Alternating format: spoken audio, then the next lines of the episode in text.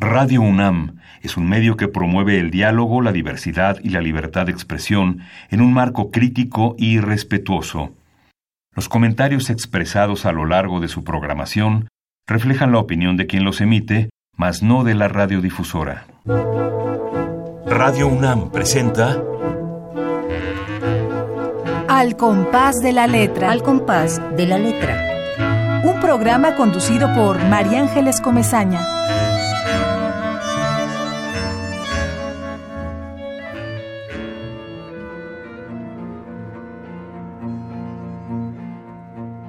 Orfelia limpia el closet.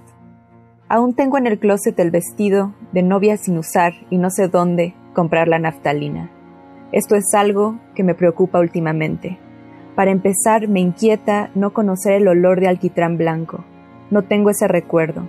Ninguna abuela se desvivía en recorrer con manos maceradas sus primeros motivos, esos días en los que sí vivía de a de veras, años traducidos a tela, encaje, dobladillos, y ahora más que nunca me duele, todo lo que no tuve y al no tener no será recordado. No conozco el olor de la naftalina, es más, no sé dónde comprarla y es urgente. Imagino polillas negras, sus alas con ojos recorriendo mi vestido blanco, filamentos y antenas, muselina y encaje. No quiero alimentar insectos, mariposas de hábitos nocturnos mejor que permanezca con sus horas en blanco, sus páginas, que al no decir nada son capaces de contenerlo todo, lo que ya no, el siempre, cortado al sesgo, rematado, el donde, no estuvimos, quienes ya no seremos. Porque nosotros no, quiero que el vestido permanezca, pretina, lentejuelas y abalorios, sostenidas todas sus costuras por el hilo blanco de la trama de una vida que ya no fue la nuestra en cualquier momento podría ponérmelo y volver a la persona que fui, como a la página favorita de un libro que amamos y de tanto leerla se abre exactamente en el mismo sitio. Poder decirle al tiempo esto, este instante que no pasó, que siga pasando para siempre. O tal vez sería mejor que las polillas en la noche perenne y polvosa de los armarios se alimenten de la demanda como de leche materna dulcemente añejada en encaje y muselina, para que, crisálida y oruga, crezcan y de la tela antenas, se conviertan en lo que deben ser y vuelen, ala con ala, se levanten. Serán la vida no vivida, que tomó vuelo y desenvoltura. Serán ellas descendencia, llevarán mi vestido de novia por los aires volando, más ligero que nunca, traducido a nutrientes, sustento, sustancia de otra vida a la que no le pondremos nuestro nombre. Serán lo que no fuimos, porque no es absurdo ni terrible querer que los insectos sean lo único que sobreviva de nosotros.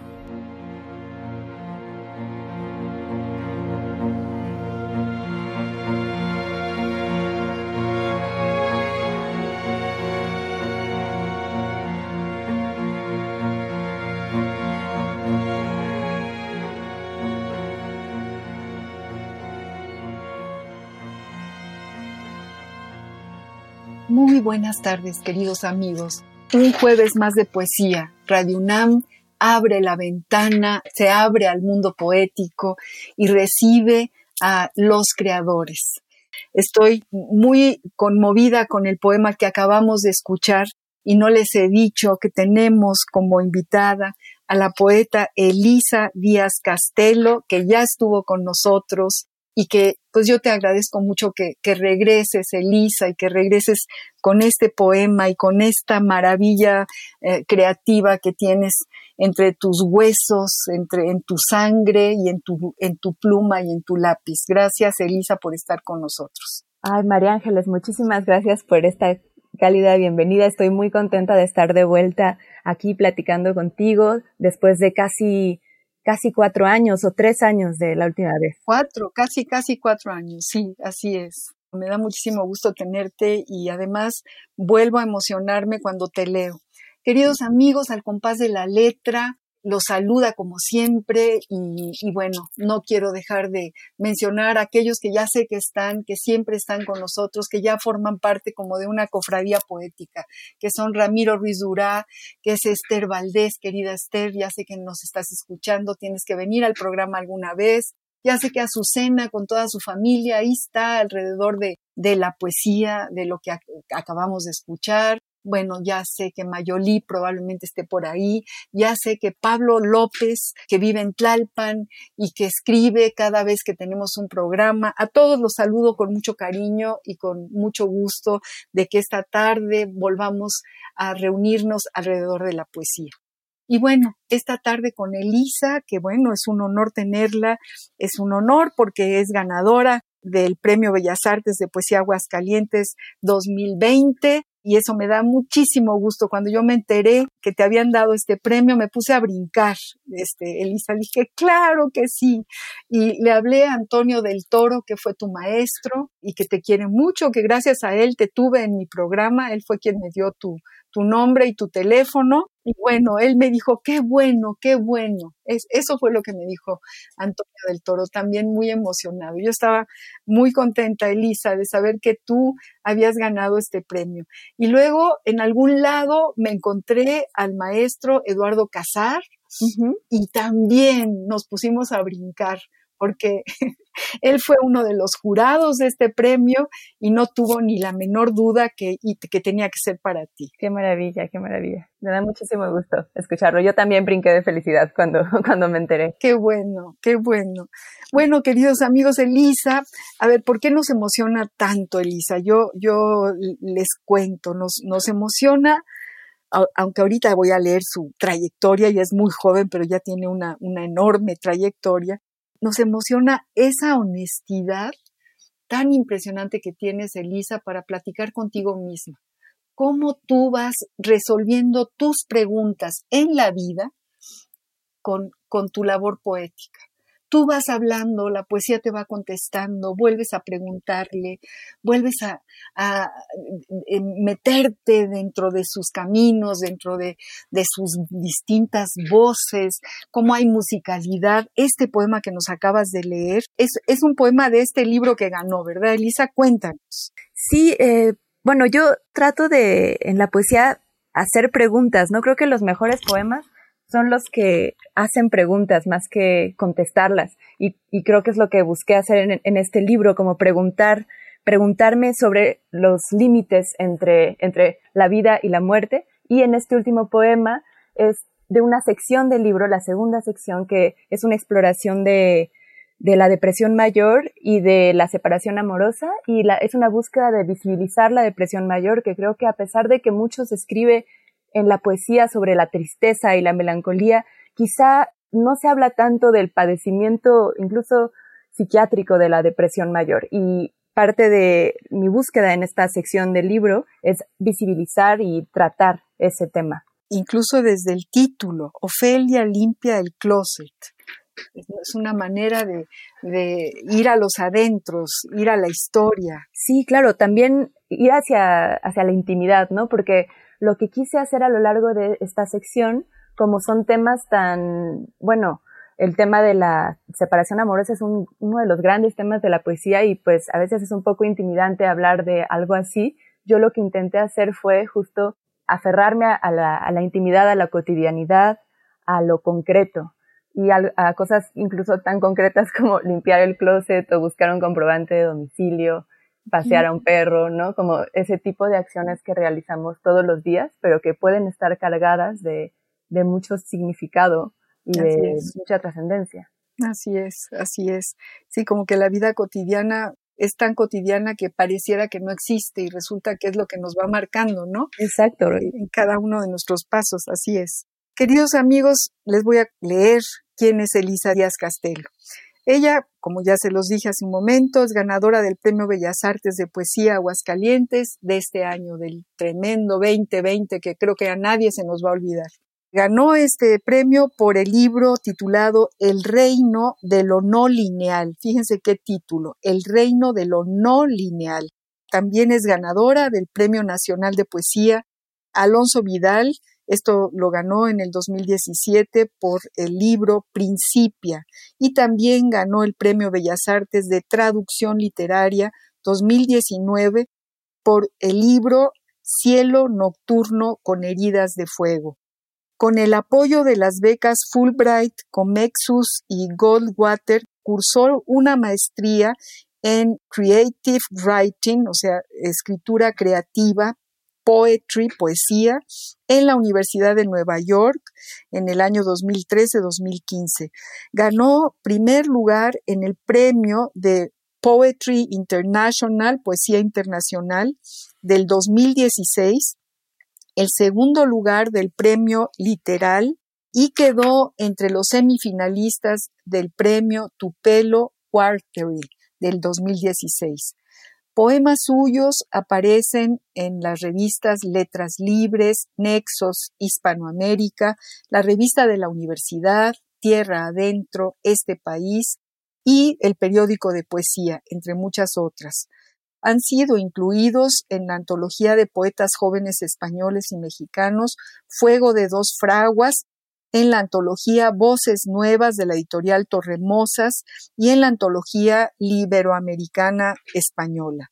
Ha sido becaria del programa Jóvenes Creadores del FONCA en los periodos 2015, 2016, 2018, 2019 y también de la Fundación para las Letras Mexicanas, donde fue Antonio del Toro tu tutor, ¿verdad, Elisa? Creo que, que fue en esa época. Sí, sí, justamente él fue, él fue mi tutor durante dos años. En la Fundación para las Letras Mexicanas. En 2018 fue seleccionada como una de las dos poetas jóvenes de América Latina invitadas al Festival Internacional de Poesía que se celebra en Trois Rivières. Bueno, pues imagínate qué cantidad de premios, qué bueno, qué merecidos, Elisa querida, qué, qué gusto me da leer toda esta trayectoria como todos los amigos que llegan, los poetas e invitados, seleccionan siempre una palabra. Eh, yo me acuerdo que eh, hace cuatro años tú elegiste la palabra silencio porque eh, acababa de pasar el terremoto. ¿Te acuerdas, Elisa? Sí, sí me acuerdo, sí, claro. Entonces tú dijiste, bueno, dijiste algo que lo voy a leer porque me, me, me, pegó muy fuerte, ¿no? Se me ocurre la palabra silencio, concretamente el silencio de los rescatistas para escuchar las voces de quienes quedaron atrapados bajo los escombros.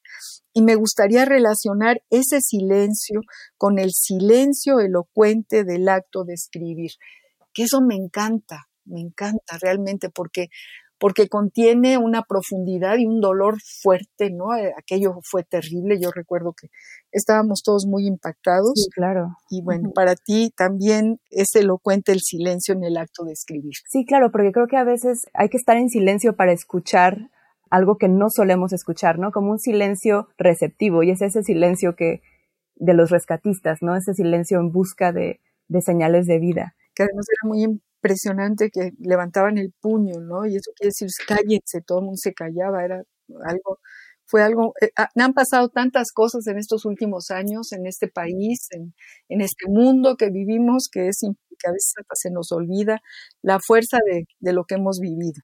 Pero bueno, para el programa de hoy dejaste el silencio atrás y ubicaste una palabra que tiene también algo de silencio, porque es la palabra umbral.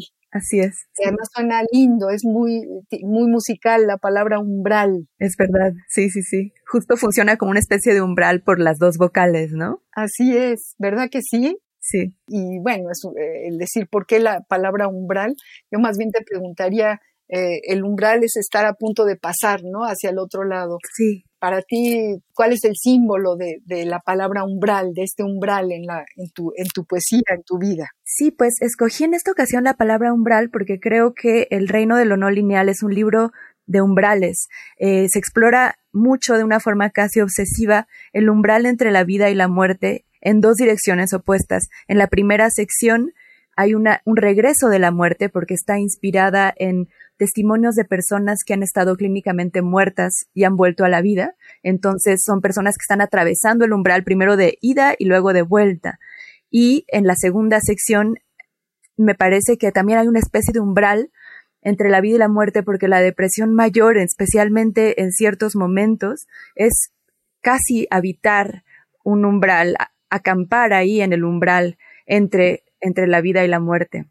Sin embargo, algo que también intenté explorar en el libro fue el otro umbral, el umbral eh, contrario, que creo que es el umbral entre la materia inorgánica, la materia estéril la materia orgánica. Me pregunté por ese salto que sucedió y que me parece milagroso y enigmático, eh, en el que de pronto hubo un algo sucedió con la materia y se convirtió en materia orgánica, ¿no? Y me parece algo fascinante y es otra otro umbral, pero de algún modo es el mismo, pero en dirección contraria. Fíjate qué cantidad de cosas fantásticas nos dices, que además me llevas a, plantear a nuestro radio escuchas esa otra faceta tuya que es fascinante, que es tu amor por la ciencia y tu manera de, eh, de, estudiar el, proceso de conocimiento científico y de quererlo eh, enlazar con la poesía. Eh, yo leí un artículo que escribiste, creo que en la revista Nexos, ya no sé, o, en Letras Libres, voy a leer un cachito para que ahorita que, estás hablando de, de este ida y vuelta y de esta de, este misterio porque lo que estás es relatando el misterio. Tú tú dices en este artículo Elisa dices Recuerdo en detalle cómo me enteré de la expansión acelerada del universo, de aquella energía oscura que separa a los cuerpos celestes entre sí. No tendría más que doce años. Fue una mañana de domingo en el comedor de vidrio de la abuela. Yo leía una revista de National Geographic y ella sopeaba su dona en Nescafé. Una tristeza, sin duda absurda, agrió ese momento, por lo demás alegre, cuando leí que todo acabará por separarse. Se desintegrará la espiral perfecta de las galaxias. Los planetas se extraviarán de sus órbitas y las estrellas se secarán como naranjas olvidadas en el cesto de frutas. Qué perfecta metáfora de ese mundo, de la casa que pocos años después demolieron, de mi abuela que murió, de esta ciudad tan lejana que hasta cambió de nombre. Aún hoy me parece devastador que la dispersión sea el destino final de los objetos. Esto escribiste en, ese este artículo. En periódico de poesía salió. En periódico, ¿verdad? Sí, sí, es cierto. Es que sí, en periódico de poesía. Fíjate qué, qué manera tan, tan increíble de meternos a ese misterio y tiene mucho que ver con, con, este umbral que nos acabas de explicar. Sí, claro, es otro, otro umbral, el de la expansión acelerada del universo y, el hecho de que, eh, bueno, en 1997 se descubrió que el universo en lugar de, de estar desacelerando su expansión, que sería lo eh, intuitivo si pensamos en el Big Bang y en la energía del Big Bang, en la inercia, se estaría acabando esa energía y entonces estaría el, universo expandiéndose cada vez más lento. En realidad, en el 97 se descubrió que se está expandiendo cada vez más rápido y entonces creo que también está ese umbral que estamos atravesando que va hacia la dispersión absoluta de los objetos. Ay, no, que no sé si decirte qué, qué miedo. Qué miedo, sí, a mí me da miedo. A mí también, ahí me, se, nos mueve, ahora sí que se nos mueve el piso, ¿no? Empieza a moverse el universo debajo de nosotros. Exactamente. Vamos a ver qué dice el diccionario del español de México de esta palabra, que también es interesante. Vamos a ver qué, qué nos dice Pancho Segovia, que es quien hace este, entre otros, quien hace este diccionario de esta, de esta bella palabra umbral. La ruta de la palabra.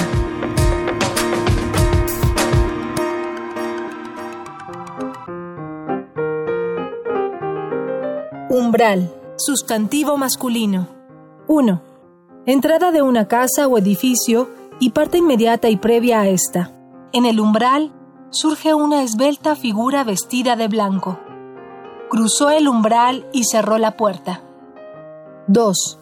Límite en el que algo comienza o se inicia. La persistencia de la vida más allá del umbral de la muerte.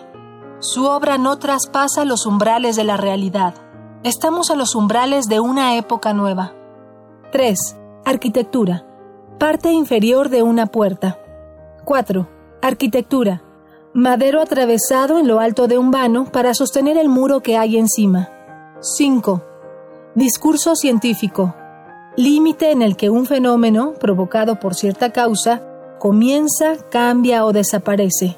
Límite mínimo de un estímulo para producir una sensación o su percepción. El umbral de audibilidad. El umbral del dolor. Diccionario del Español de México del Colegio de México.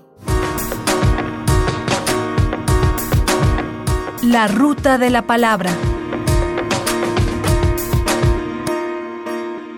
Me gusta mucho esta idea del umbral, del umbral del dolor. No había pensado en esa acepción de la palabra umbral, pero sin duda me parece muy eh, elocuente con respecto a mi libro, porque me pregunto mucho en mi libro, una de mis obsesiones, creo, en la escritura, es preguntarme por el dolor y el hecho de que, como dice Rosario Castellanos, el dolor no se puede compartir, no es una de esas experiencias que parecen superar eh, las categorías lingüísticas. Y es una experiencia que a mí me obsesiona y que he tratado de, de explorar o de acercarme a ella desde lo poético. Y en este libro, en muchas ocasiones aparece la palabra dolor y aparece distintas, aparecen distintas maneras de, de incluso de graduar o de escribir el dolor.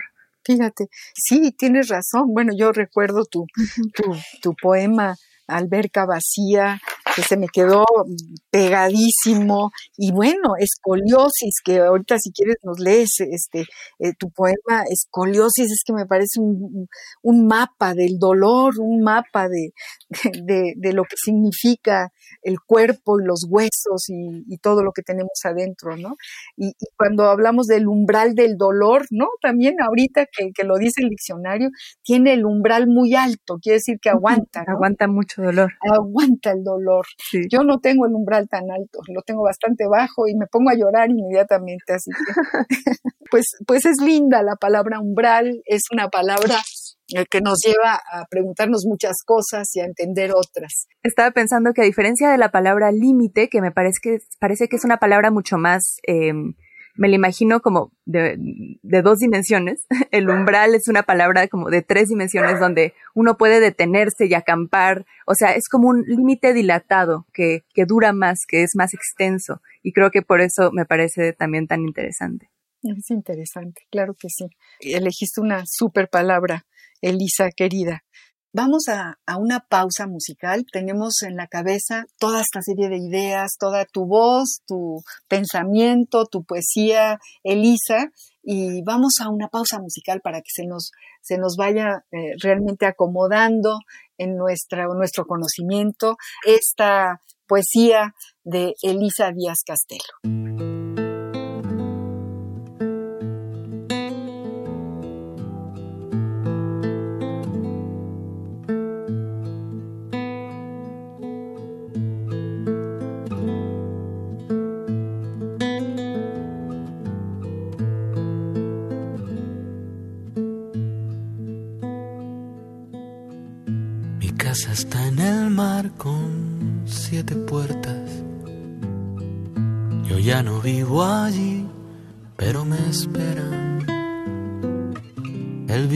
Que no entiende mis canciones, la plaza, los fantasmas, los rincones, el tiempo de llorar, las ganas de cantar y un niño que se llena de razones.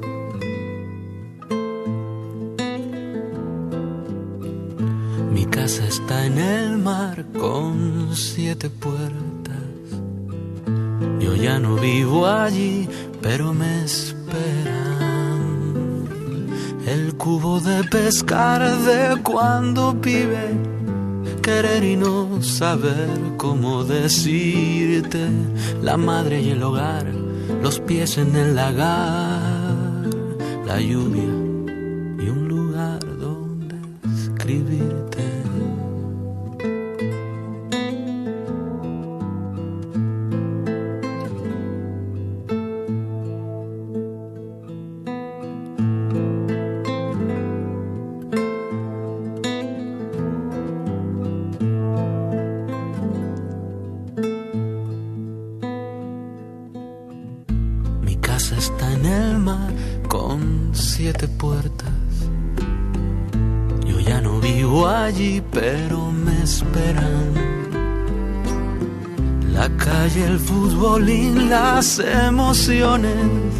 la línea que divide las naciones, los días de taller, mujer que no tendré, y el barro que manchó mis pantalones. Mi casa está en el mar con siete puertas ya no vivo allí, pero me esperan. La estrecha inmensidad de las ciudades, la marca que nos dejan las verdades, la fe de transformar mi casa y mi lugar y el vino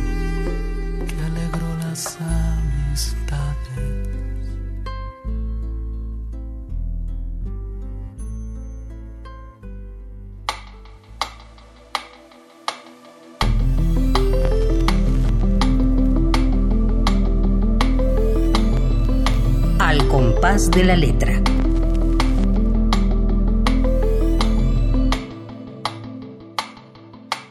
Qué gusto estar platicando contigo y lo que más queremos, Elisa, es escucharte, es escuchar. Yo te podría preguntar, en este recorrido que hiciste del vestido de novia, de las mariposas, de las orugas, de, de este recorrido por la vida, me imagino a tu abuela, me imagino a tu abuela que también mencionas en este otro texto. ¿Quieres hablarnos de cómo fuiste llegando a este poema que, nos leíste al principio? Sí, claro. Pues este poema es el poema con el que cierro el libro y fue uno de los últimos poemas de Orfelia que escribí. Creo que la sección de Orfelia me fue acompañando a lo largo de mi propia experiencia de, de, un, de un luto, de una separación, y creo que con el libro, con el poema del vestido de novia y esta distinción entre si tratar de conservar el vestido intacto o bien dejar que el vestido regrese como a la vida orgánica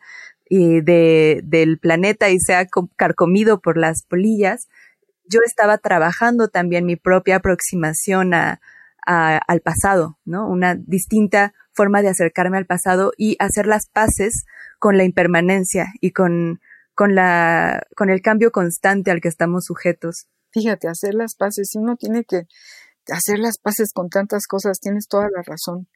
¿no? Y, y, efectivamente al leer este, este poema es como un espejo, nos, nos, nos sitúa también en, en, nuestro, en nuestra propia historia, que esa es la maravilla de la poesía, que uno la, la, la, convierte en propia, ¿no? Este poema ya es mío.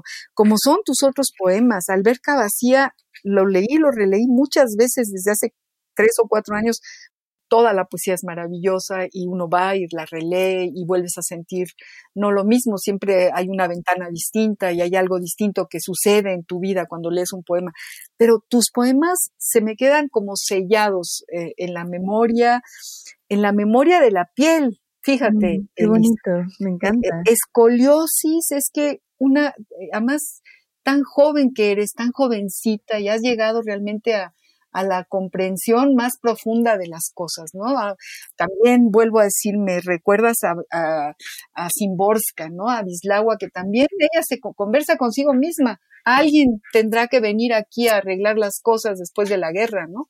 Alguien tendrá que levantar los huesos tirados en, en, el, en, en la cuneta alguien tendrá que levantar los vidrios que, se rompieron por las bombas, en fin, un poco eh, esta parte de, de, de que tú vas sintiendo cómo la poesía es un, un secreto interior de una poeta, de una escritora consigo misma y con lo que está viviendo. Sí, ay, pues me honra muchísimo que, que te recuerde mi poesía Simborska, porque Simborska es probablemente la voz que que más me ha influido eh, al momento de escribir y a quien más admiro. Entonces me hace muy feliz lo que me pues, pues mira qué bueno, porque sí lo es auténticamente un eco que me, me, lleva a las dos voces, a esta forma tuya desenfadada y al mismo tiempo tan clara de tú, tú, siempre pregunto, bueno, ¿a quién le escribes? Te escribes a ti misma y ahora me escribes a mí, a mí me estás dirigiendo lo que estás escribiendo y a los radio escuchas también. ¿Tú piensas en que estás escribiendo para alguien? Pues no, creo que es bien importante en mi proceso creativo sentir o tener la ilusión, bueno, a veces el hecho de que no escribo más que para mí, porque buena parte de lo que escribo, pues no pasa el filtro de las siguientes lecturas y se queda en el cuaderno y nadie nunca lo lee. Y creo que eso me da mucha libertad y me dio mucha libertad en el pasado, porque yo empecé a escribir, el primer poema que escribí, lo escribí como a los 11, 12 años y ya empecé a escribir poemas con cierta frecuencia a los 14, pero no le enseñé nada de lo que escribía a nadie hasta los 24. O sea, durante muchísimos años escribí literalmente solo para mí y creo que ese espacio de, libertad fuera de un ojo ajeno que me juzgara, me dio mucha fuerza y me ayudó a desarrollar mi propia voz y mi propio estilo sin sentirme presionada de ningún modo. Entonces, siempre que puedo trato de regresar a esa a ese espacio donde yo me sentí tan tan cómoda y prefiero pensar que escribo solo para mí y ya después los poemas que siento que funcionen más allá de como meros ejercicios, los voy trabajando y, y ya voy pensando en cómo, cómo pueden ser leídos, pero definitivamente en una primera fase de escritura lo, lo hago para mí. ¿Por qué no nos lees algún otro poema de este libro que ganó el premio Aguascalientes? Con muchísimo gusto. Bueno, voy a leer uno de la primera sección, uno de los poemas que están inspirados en testimonios de personas que han vuelto a la vida. Este no lo suelo leer, entonces aquí va. Me sucedió de niña. Ahora soy años después. La muerte ha crecido conmigo. En mis huesos se expande con su médula de humo. La tengo surcida al vez de mi vestido. Ya que morí de niña, no sé tomarme el pulso ni mirar mi soslayo en el espejo. Estuve cinco minutos. Estuve sin estar, a contraflujo, desistiendo del todo de mí misma. Ahí, donde ahí es cuando, donde es nunca. Dejé mis años verdes, mis dedos pegajosos, con los que sumaba aún pequeñas cifras, Crucé la calle y quedó en la otra acera mi nombre apenas estrenado. De la aritmética me quedó la resta en carne propia, la redondez del cero. De la lectura, el silencio en la boca del niño ante una palabra indescifrable. El sonido del auto descosió mi sombra del piso. Se fue la luz en la casa de mi cuerpo. Regresé al año cero, donde las uñas pesan más que los recuerdos. Mis huesos esponjados se humedecían mis ojos eran dos monedas hundidas en el cráneo, y me dolió lo que no. La segunda, muda de dientes intacta dentro de mis encías, filosa y esperando, el número de mi primera casa, los nombres de las constelaciones, de mis hijos, el mundo a punto de empezar y de anularse. Ay, Elisa, qué poema. ¿Por qué dices que no lo lees? Pues no sé, este no es el que hay, uno siempre cuando tiene un libro, hay ciertos poemas a los que le toma cariño y suele leer en voz alta, y este no sé, nunca lo había leído antes en voz alta. Ay, qué bueno que lo leíste en voz alta. Ay, qué bueno, qué bueno que nos queda, qué pena no tenerlo yo aquí, luego me lo tienes que mandar. Claro. Qué, qué, qué maravilla escucharlo y qué durísimo, qué durísimo. Qué, qué, qué cosa, ¿no? Es, tiene como el mismo sello de estos dos que de los que te hablo y te vuelvo a hablar de alberca vacía y de escoliosis, ¿no? Es, es tomar conciencia del cuerpo, tomar conciencia eh, de la vida con una gran valentía. Qué, qué valiente eres, eh, Elisa. Porque, porque yo pienso, sí, a veces uno le saca la vuelta, ¿no? Sabe uno que, que podría escribir algo que te está sucediendo y que, y, que, y que desde el punto de vista poético lo ves con enorme claridad, pero da mucho miedo ponerlo en el papel. Este ejercicio de sacar el tintero de la sangre y ponerlo en el papel, pues da miedo y hay que ser muy valiente y tú eres muy valiente muy valiente, Elisa. ¿De dónde sacas tanta valentía? ¿A quién le heredas esa valentía? Ay, no, no sé. O más bien, ¿quién, quién te la heredó a ti? Siento que no me queda de otra, es mi única forma de, de procesar algunas cosas, algunos temas que me preocupan o que me obsesionan. No puedo hacer nada más que procesarlos por medio de la escritura. Entonces, eh, como siempre decimos que la poesía suele ser un bálsamo, ¿no?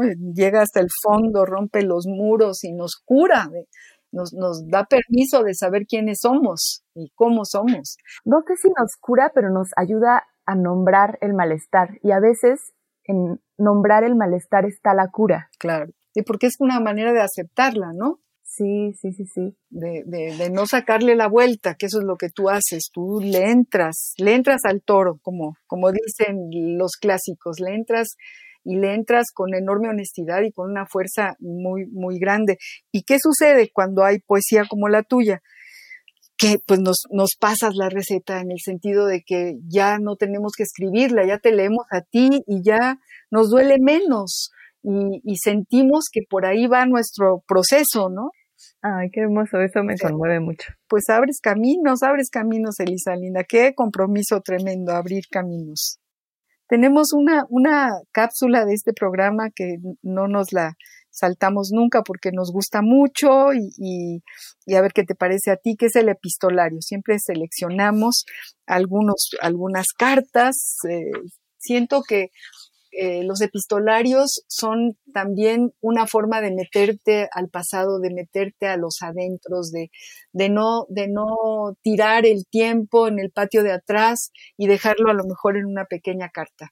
Y yo, por ejemplo, las colecciono, tengo ahí muchas cartas de, de gente que ha muerto y ahorita que, lees todo esto, que, me, que, me, que, nos hablas de tu poesía, un poco me, me dan ganas de irme ahí al cajoncito de, de cartón donde tengo las cartas y, y, y volverlo a sacar, ¿no? Y, y bueno, seleccionamos una carta, una carta eh, de Juan Rulfo a su chachinita querida y es una carta muy desenfadada, a ver, pero es del gran Juan Rulfo, o sea, de ese hombre tan solitario que seguramente eh, le hubiera encantado leerte, Elisa querida.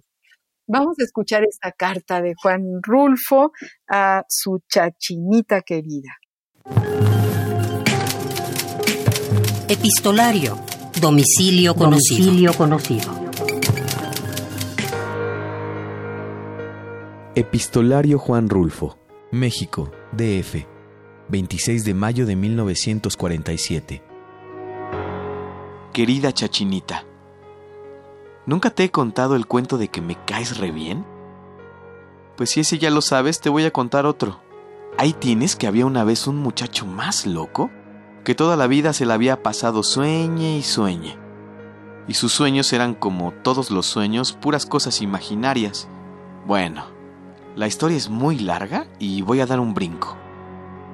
Vinieron los años buenos en que comenzó a ver acercarse un sueño, el mejor de todos, grande y enormemente hermoso. Era una muchachita reteorripilante, que levantaba la ceja para mirar a los seres despreciables que iban a su lado.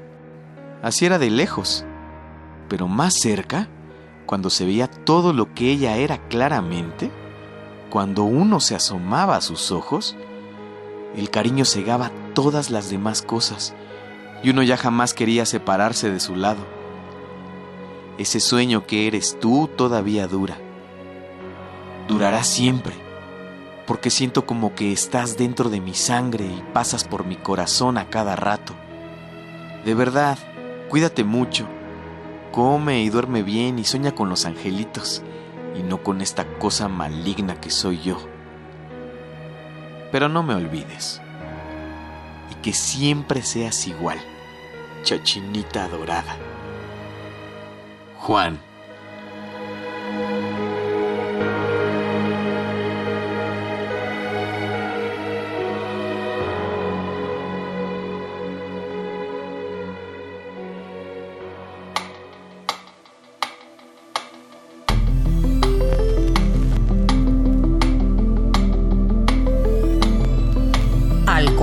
De la letra.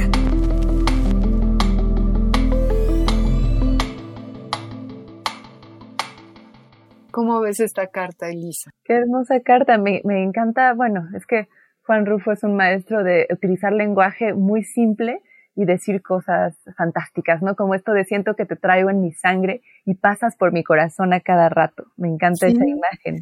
Sí, sí, sí, sí, sí, sí. Y es un poco también estar este, dentro del cuerpo, ¿no? De esto que a ti te, interesa tanto, que son los huesos, la, parte biológica, la parte científica. Hablemos un poco, queridos amigos, estamos hablando con Elisa Díaz Castelo, esta poeta joven, espléndida, que, que es eh, nuestro premio nacional Aguascalientes de este año. Y estamos hablando pues de su poesía, estamos escuchando todo lo que ella trae en sus adentros para escribir lo que escribe. Y entre las cosas que, que, tú haces, Elisa, es, es eh, aprender ciencia. A ti te interesa todo lo que tiene que ver con la ciencia. Por ahí también leí en algún lado que tu papá y tu mamá son médicos. Sí, y que a lo mejor eh, eso te, te dio un contexto de, de, palabras distintas y de cosas que, que también te llevaron un poco al, a, a escribir lo que escribes. No sé si sea cierto o no, me lo estoy inventando. No, sin duda, sí, mis padres yo creo que tuvieron mucho que ver con mi fascinación por, por, el, por la ciencia y en específico por el lenguaje científico, que más adelante se convirtió por una fascinación por, por todos los lenguajes técnicos. Siempre me interesan mucho los lenguajes técnicos, pero el lenguaje científico en especial. Y creo que mi eh, primera experiencia con, con este lenguaje fue de muy pequeña cuando escuchaba a mis padres hablar con estas palabras súper técnicas, médicas, que yo no sabía qué significaban. Y entonces lo único a lo que me podía decir era al sonido de esas palabras, a su musicalidad. Y creo que esa aproximación a, la, a la contraparte material del lenguaje es una aproximación inherentemente poética.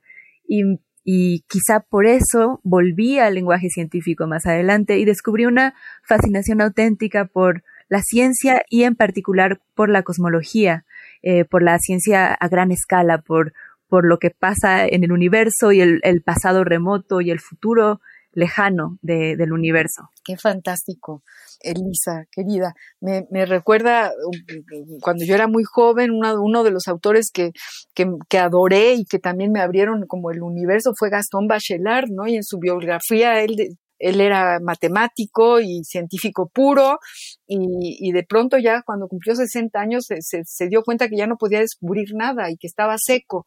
Y entonces se, dio una vuelta a la, a la, literatura y escribió estos libros, El aire y los sueños, El agua y los sueños, psicoanálisis del fuego. Y entonces eh, ahí unió, de hecho llegó a decir, es que la poesía es la única forma de llegar a la ciencia, imagínate.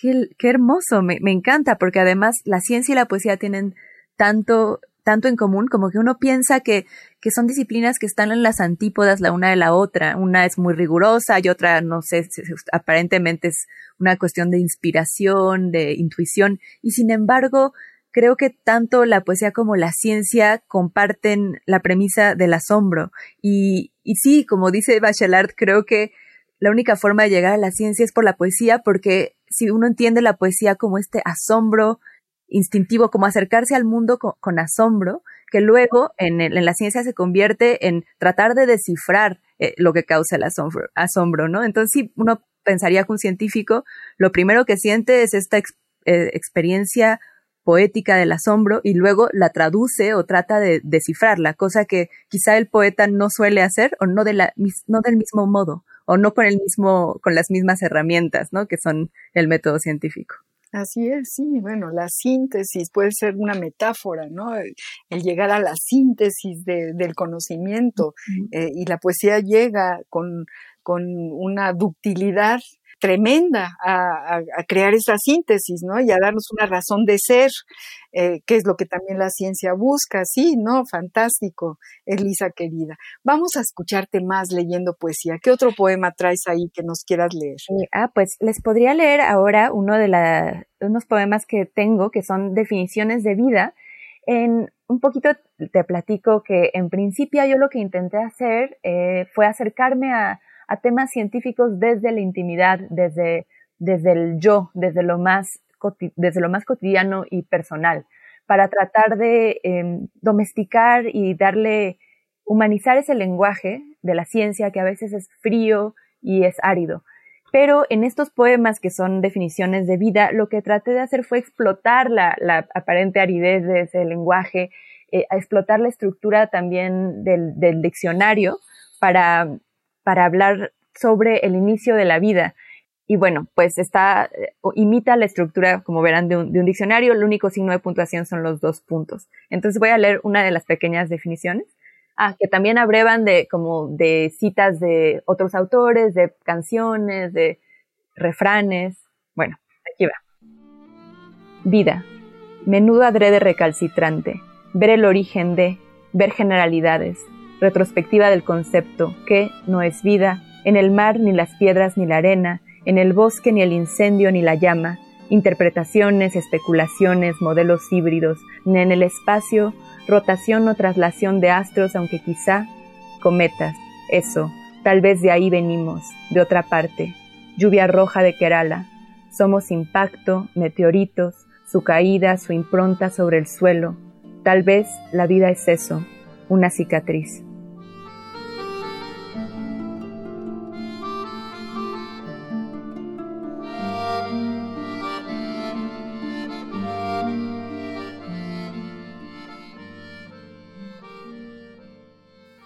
Qué bonito. Ah, qué bonito. pues en este poema trataba de explorar una de las teorías sobre el origen de la vida, que es eh, biogénesis. Hay dos. Una es abiogénesis, que es de la idea de que la propia materia estéril de pronto se convirtió en materia orgánica. Y, y biogénesis, que es que la materia orgánica viene del espacio exterior y llegó en meteoritos, que es estrellaron con el planeta. Uy, y, eso, ah, eh, tu formación, eh, eh, tú, tú, bueno, estudiaste en la Facultad de Filosofía y Letras, la carrera de Letras, obviamente.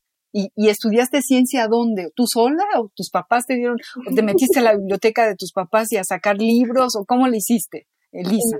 bueno, pues no, yo estudié letras inglesas. En la prepa sí coqueteé con la idea de estudiar física para, para dedicarme a la cosmología pero la verdad creo que no tenía el suficiente talento matemático que se necesita para, para ser un físico, pues era una física más bien, y pues ya me decanté por la literatura, pero siempre me interesó un montón y, y pues he leído mucho en línea también, mucho Wikipedia incluso, y también a muchos divulgadores de la ciencia como Carl Sagan, Neil deGrasse Tyson, Oliver Sacks, bueno, en otra área, mis padres me han guiado. En especial, Oliver Sacks me lo presentó mi papá, pero, pero mi, interés por la astrofísica creo que no sé de dónde viene en realidad es muy evidente tu interés por la astrofísica, o sea, lo tienes todo ahí, tienes pedacitos de estrellas y de universo y los vas ahí acomodando en este rompecabezas que, que nos llega tan, tan profundo, Elisa.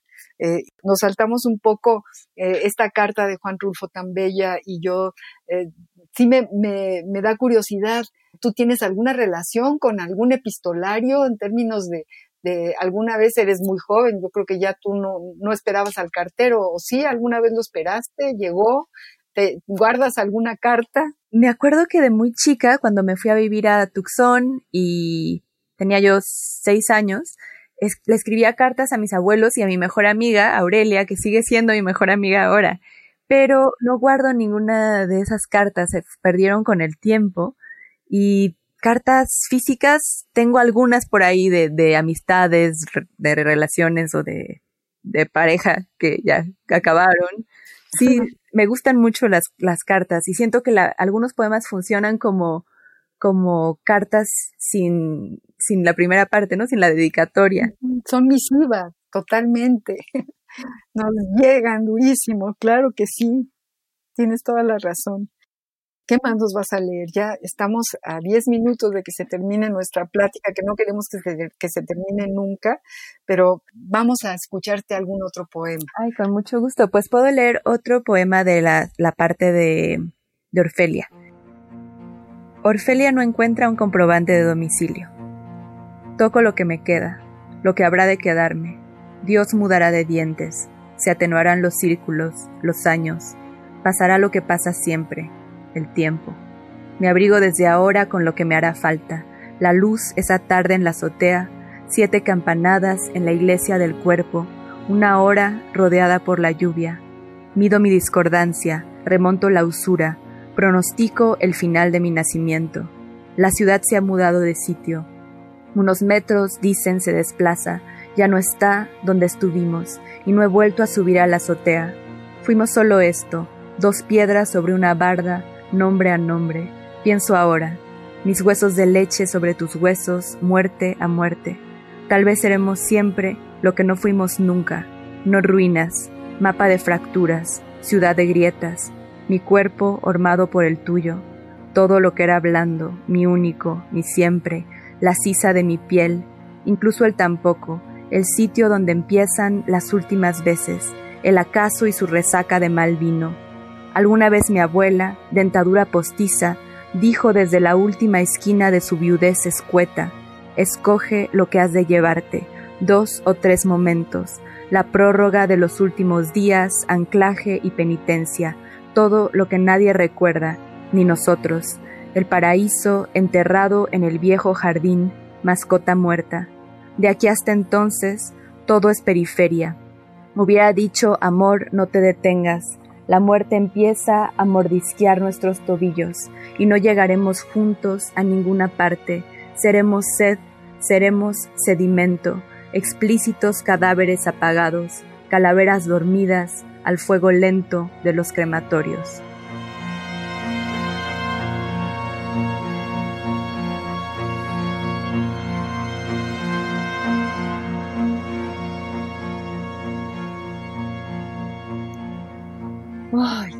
Pone la piel chinita. Elisa Díaz Castelo, qué poeta eres, qué bárbaro, qué, qué ganas de abrazarte. No podemos por la pandemia mugrosa.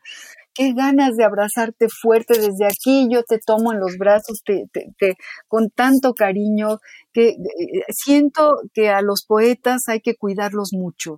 Tengo, me sale una, una necesidad casi maternal de decir es mi poeta, es mi poeta mexicana, es mi poeta que me, que voy a, que me va a acompañar, porque la poesía nos acompaña.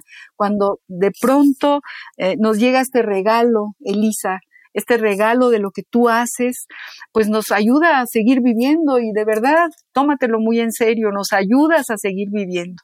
Y, dan mucha, ahora siento así como esta, eh, eh, esta obligación que, que el Estado, que las generaciones, la gente, tiene que tener eh, al cuidar a sus poetas. Tú eres mi poeta, Elisa Linda, y, espero que también lo seas de quienes te acaban de escuchar en este programa que yo agradezco tanto a Radio UNAM y a Benito Taibo y a mi productora Ivonne Gallardo y a toda la gente de Radio UNAM que hace posible que tú estés al aire, que tú nos, nos leas tus poemas y nos cuentes cómo fue que le hiciste y cómo te sentaste en el escritorio con tu pluma y tu tinta y llegaste a esta maravilla, Elisa. Ay, muchísimas gracias, María Ángeles. Gracias por escucharme, gracias por invitarme y gracias por tener este magnífico programa. No, gracias a ti. Y queridos amigos, estamos a tres minutos. Eh, yo creo que podemos despedir el programa con otro poema tuya. A mí me encanta Alberca Vacía y me encanta Escoliosis. ¿No quieres leernos Escoliosis o prefieres leer de tu nuevo libro? No, pues puede ser Escoliosis o Alberca Vacía, el que... La, la que te guste a ti, la que tú quieras. Alberca Vacía. El universo es una alberca vacía donde los niños juegan, imitando las brazadas intrépidas de los nadadores o sostenidos de la orilla en un intento por conocer el agua en su ausencia. El universo es una alberca vacía, forma en descanso, cuatro esquinas falsamente azules que no contienen nada, en resumen, un despropósito, eso, y un querer estar ahí, pero en otro sitio, adentro, pero bajo otras reglas. El universo es eso, una alberca de hormigón armado llena de grietas, un hueco azul en el centro del jardín, abandonado al peso de las horas, al sol que cuartea los azulejos.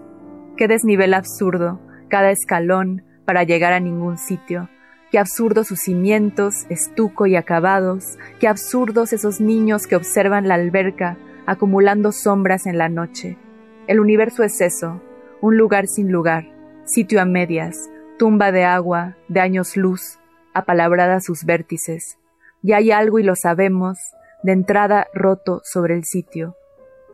No es que no haya nada dentro del espacio al que los límites dan forma, solo no lo que queremos, es el contorno enardecido, impecable, que abarca ese no estar ahí del agua, la incisión de la falta y el ansia por estar dentro y saberlo, que no hay un adentro, o no ese, sino otro.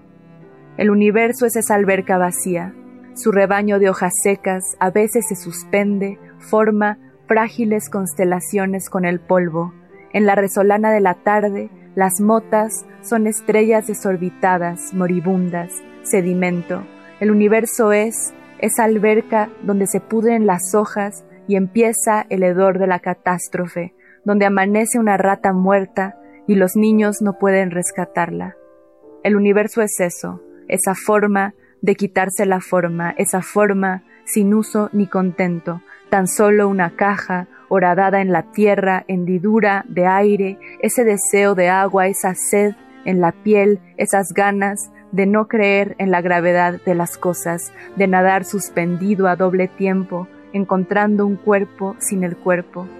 Es eso, saber que eso no pasa, que la gravedad existe y es grave vivir en esa casa, con esa alberca, grave mirarla cada día y aprender que el vacío también toma una forma itinerante.